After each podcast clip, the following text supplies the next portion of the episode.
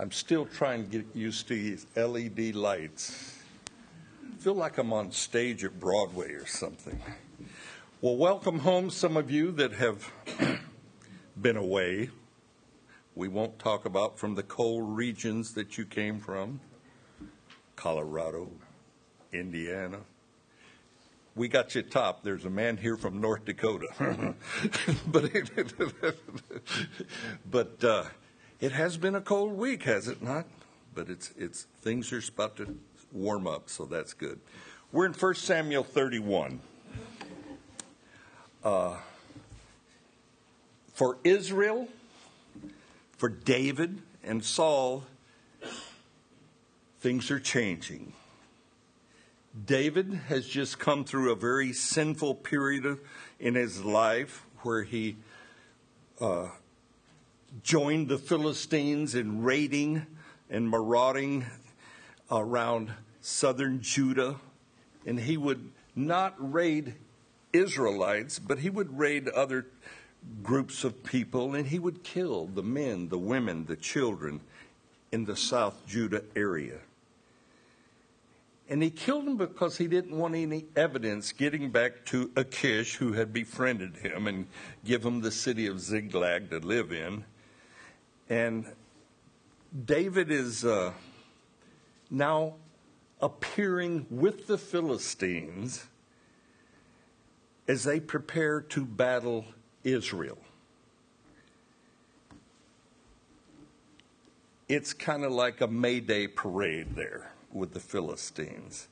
And some of the princes, some of the, the generals in the Philistine army, they get concerned when they see David there among them because they've heard of the courageous, battle weary fighter that David is, and they required that David be sent home. And David returns to his city of refuge, which King Achish had given him, which is Ziklag. But Ziklag has been burnt to the ground. And David's people and his wives have been taken captive by the Amalekites. Now, just a little history on the Amalekites. They were cowardly foes of Israel. From the day Israel left Egypt, the Amalekites would come and kind of attack them uh, from the rears, attacking the older, attacking the women and the old folks. And in Exodus chapter 17, Joshua is there fighting with the Amalekites down in the valley. Moses is up on the mountaintop praying that Israel will prevail, and Aaron and others are holding Moses' arms up where he can pray. And Israel does prevail.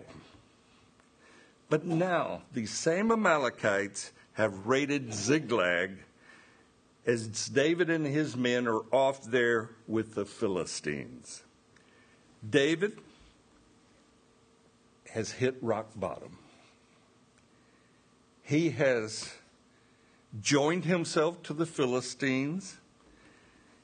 Uh, he's been caught up in much bloodshed and stealing and looting and that kind of thing. But here's the good thing God is not done with David. Have you ever sinned grievously and thought maybe God was through with you? David is there. But David, he becomes extremely sorrowful and repentant.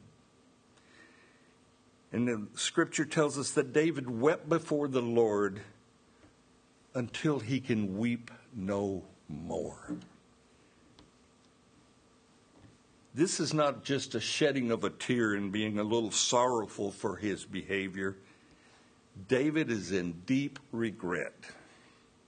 We're not told how long David weeps, but he wept till there's no more tears available. And David, being a man after God's own heart, and one of David's godly traits was his willingness to humble himself and repent. David has wholeheartedly sinned, and he will sin again. He's not through. But David, when confronted with his sin, he also repents wholeheartedly. To repent is not only to be sorrowful for your behavior, your sin. To repent means you make a 180 degree turn away from sin. And that's where David is. And we read in chapter 30 of 1 Samuel that David's repentance brought him strength. He strengthened himself in the Lord through repentance. And David becomes valiant again when his heart became right with God again. Repentance strengthened David. And it'll strengthen you and I too. I thank God for repentance. I don't have to live in a wrong direction against God. I can repent and turn from it. Thank you, Lord. But David, now he's got a clear mind again and a clean heart, and he's seeking God if he should go and attack the Amalekites who have burnt his city of Ziklag.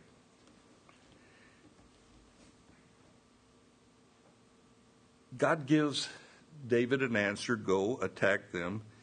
And David is given a great victory. And he's also takes a lot of animals and different loot and booty that were not his, and he becomes wealthy.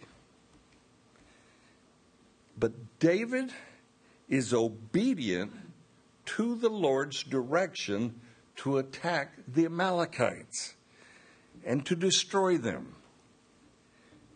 for God has directed him to do this. David obeys God to destroy the Amalekites. Saul, King Saul, was not willing to destroy Israel's enemies, the Amalekites. But let's jump into the last chapter of 1 Samuel, chapter 31, and we'll read that chapter. Now the Philistines fought against Israel, and the men of Israel fled from before the Philistines and fell slain on Mount Gilboa. Then the Philistines followed hard after Saul and his sons, and the Philistines killed Jonathan, Abinadab, and Malchishua, Saul's sons. The battle became fierce against Saul. The archers hit him, and he was severely wounded by the archers. Then Saul said to his armor bearer, Draw your sword and thrust, thrust me through with it, lest these uncircumcised men come and thrust me through and abuse me. But his armor bearer would not, for he was greatly afraid. Therefore Saul took a sword and he fell on it. And when his armor bearer saw that Saul was dead, he also fell on his sword and died with him. So Saul his three sons, his armor bearer, and all his men died together that same day. And when the men of Israel who were on the other side of the valley and those who were on the other side of the Jordan saw that the men of Israel had fled and that Saul and his sons were dead, they forsook the cities and fled, and the Philistines came and dwelt in them. So it happened the next day when the Philistines came to strip the slain that they found Saul and his three sons fallen on Mount Gilboa. And they cut off his head and stripped off his armor and sent word throughout the land of the Philistines to proclaim it in the temple of their idols and among the people. Then they put his armor in the temple of Ashtoreth, and they fastened his body to the wall of Bethshan. Now, when the inhabitants of Jabesh Gilead heard what the Philistines had done to Saul, all the valiant men arose, traveled all night, and took the body of Saul and the bodies of his sons from the wall of Bethshan, and they came to Jabesh and burned them there. Then they took their bones and buried them under the tamarisk tree in Jabesh and fasted seven days. thus in 1 Samuel, but it actually continues on in 2 Samuel. The battle has become extremely violent.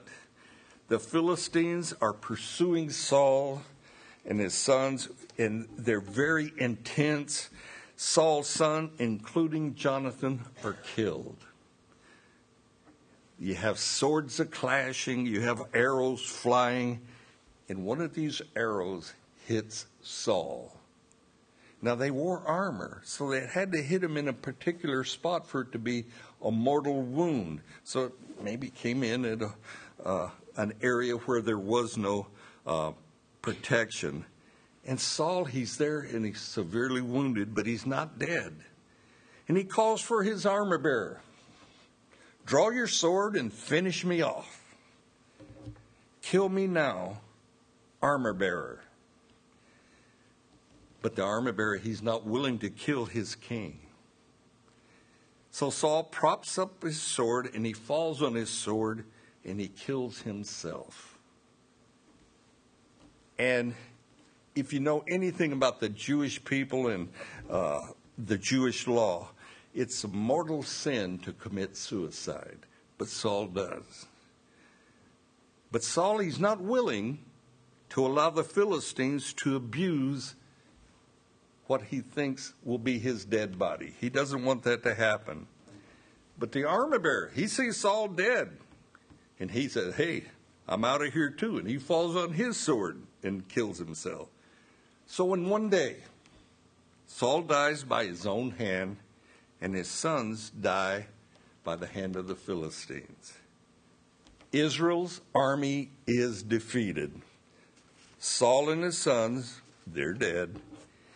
And the general population of Israel, they desert their cities, and the Philistines come and indwell their cities and their uh, walled areas. Now, the looting parties go out the following day and they're going to strip the bodies of their slain enemies, the Israelites. And they find Saul and his sons, and they find them there on Mount Gilboa.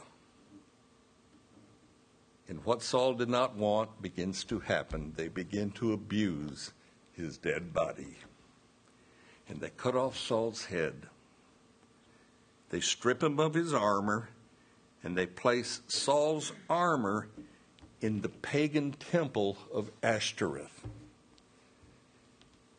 And what the Philistines are doing, they're giving glory to their pagan god Ashtoreth, who is a symbol of sensual love and fertility. They're giving Ashtoreth the credit for their victory over Israel. And then they take Saul's body, they're not done with him, and they take his sons also, and they hang them on a wall there in Bethshean really a disgusting pagan ritual is going on here.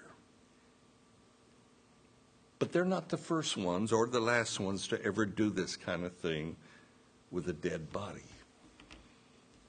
Years later, Rome, when they crucified people, they didn't always take the body off the cross and they were noted for their crucifixions. And they would leave a body hanging on a cross to display their brutality and their control over the people. But you leave a dead body hanging on a cross, and soon the vultures and the birds of prey will begin to feast upon that dead body. Jesus' body was removed the same day and Jesus' body was put in a new tomb. So our Lord didn't suffer the mutilation of a dead body. Fast forward to the future in Revelation 11. During the tribulation time, God has two witnesses. They're clothed in sackcloth, and they prophesy for three and a half years and they're given power to strike the earth with as many plagues as they see necessary. And when their testimony is finished, when their three and a half years are over, the beast from the bottomless pit comes and he kills them. The nations around this area see the dead bodies and they let them lie there on the streets for three and a half days. They will not allow the bodies of these two witnesses to be buried. And the people living in that area, in that city, they're so happy at the death of these two witnesses that they begin to exchange gifts with one another, make a big party out of it. But after three and a half days, God revives his two witnesses. They stand on their feet, and God calls them up into heaven. And all their enemies see this happen. Back to Jabesh Gilead. The men of Jabesh Gilead received the news of the death of Saul and his sons there at Mount Gilboa. The Philistines, they desecrated the body of Saul and his sons, and they hang their dead bodies on the wall of the temple of Ashtoreth. And this disturbing action by the Philistines caused the valiant men of Jabesh Gilead to march all night to retrieve the bodies off the walls there at Bethshean. Jabesh Gilead, this little village, this little city, the men there are not willing to let the Philistines continue to desecrate the body of Saul and his sons. And by an act of courage, they retrieve these bodies, which are so mutilated that they must cremate them. They burn them with fire, and then they take the bones and they bury the bones uh, under a tamarisk tree. But the men of Jabesh Gilead, they've remembered that Saul, 40 years before, saved, come to the rescue of them, and they must do something about it. They didn't forget the kindness that King Saul had shown them. And so, through an act of courage, they retrieve a dead body. But this brings us to an end of the story of Saul, king of Israel. A Saul was a man anointed by the prophet Samuel. He started out so well, he started out so humble.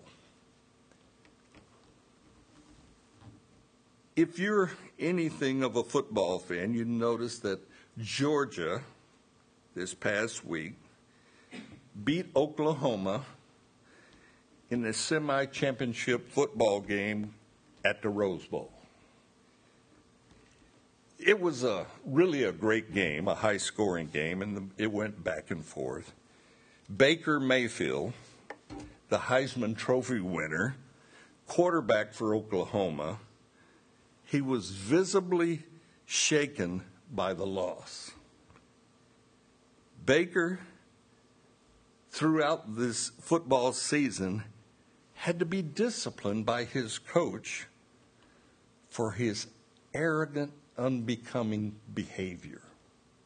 And it made the news. But Baker, he's carrying on after Oklahoma's lost, and he's crying, and, he, and he's uh, complaining.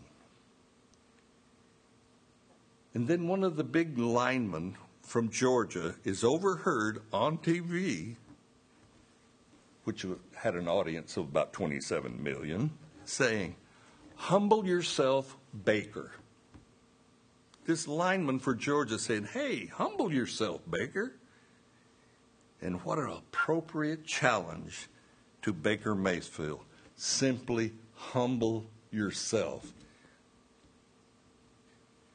Baker was a, a great winner, got a lot of notoriety, but he was a poor loser. and he displayed that arrogant attitude, that bad attitude, unsportsmanlike attitude before the whole nation to see. It reminded me of King Saul. In chapter 15 of 1 Samuel, verses 17 through 19, we have three verses, and it's like it's Saul's epitaph. Let me read you those three verses 1 Samuel 15, 17 through 19. So Samuel said, talking to Saul, When you were little in your own eyes, were you not head of the tribes of Israel? And did not the Lord anoint you king over Israel?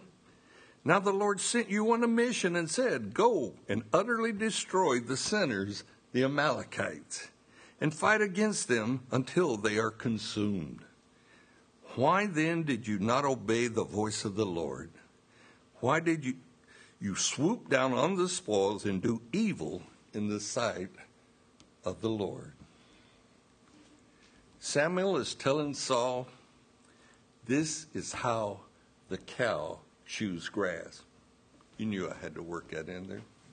Owning cows. Saul, when you were little, when you were unimportant in your own eyes, God anointed you king of Israel. Saul, you had an opportunity to be great as God's anointed king. But somewhere along the way, you began to think God's commands were arbitrary. And Saul, you begin to obey God at your own discretion. Saul's disobedience is demonstrated with partial disobedience. And partial disobedience is complete disobedience. It's just like every good lie has a little bit of truth in it. That's kind of the way Saul lived. Saul has come to the place, or he had come to the place, where he picks and chooses how he obeys. And disobedient Saul, he made excuses. He blamed the people. Well, I was afraid of the people. He blames others for his own failures.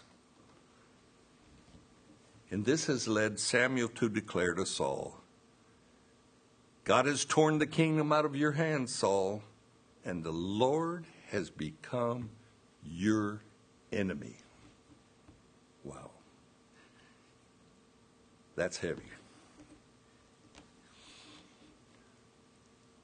The lesson for us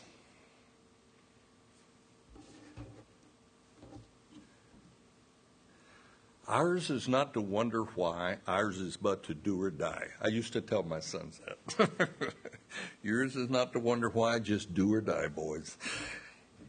Mark and Luke record a similar event in Jesus' life, his triumphal entry. And you may want to turn there. Mark 11, 1 through 10. I'm going to read that. But it's an interesting display of obedience. Mark 1, or 10, make that Mark 11, 1 through 10.